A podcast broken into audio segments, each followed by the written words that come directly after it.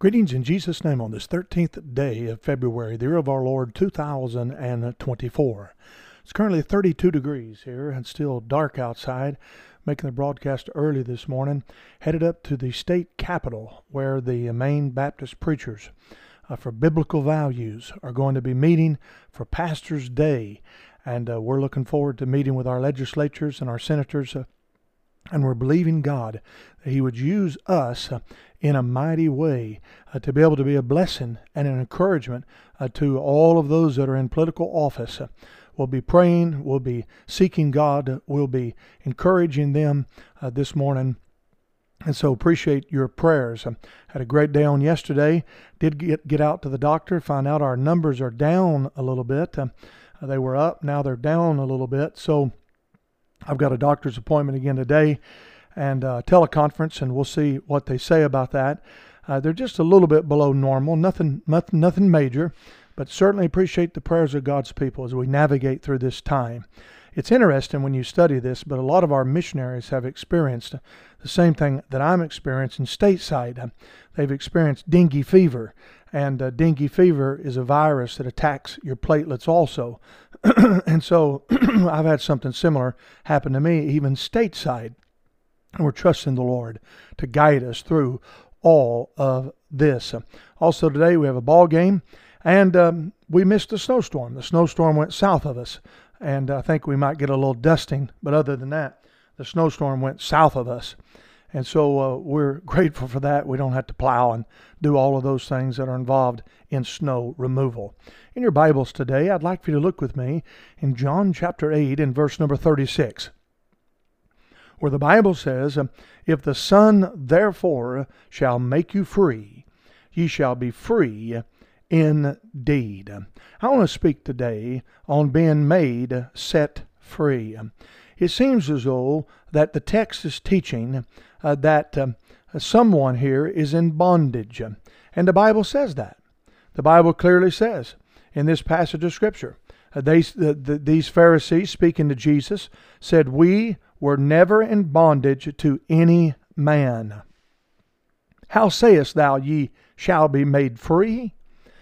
Of course, they were in bondage. Uh, they, they failed to consider their biblical history. They were in bondage in Egypt for over 400 years. They were in bondage um, uh, to the um, uh, Nebuchadnezzar and to the Babylonians. They were in bondage to the Assyrians. They were in bondage to Rome. They, they have been they have experienced uh, in their tattered past uh, uh, so much bondage, so much burden, so much uh, uh, times um, when their hands were crippled and uh, they were not able to do what they needed to do.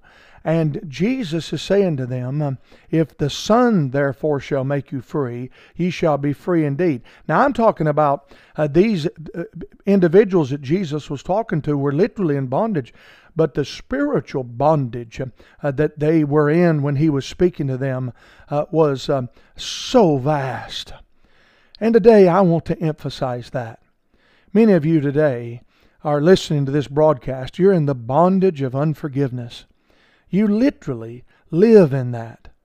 And, and you need to be set free. You are, you are uh, un, unforgiving to a husband or a wife or a, a child or a co worker or a fellow church member. Literally unforgiving. And you have this, this build up in your life, and it's a, it's a horrible, horrible plight uh, that hangs over you. And there's only one that can free you from that. And, and the Bible says, if the Son therefore shall make you free.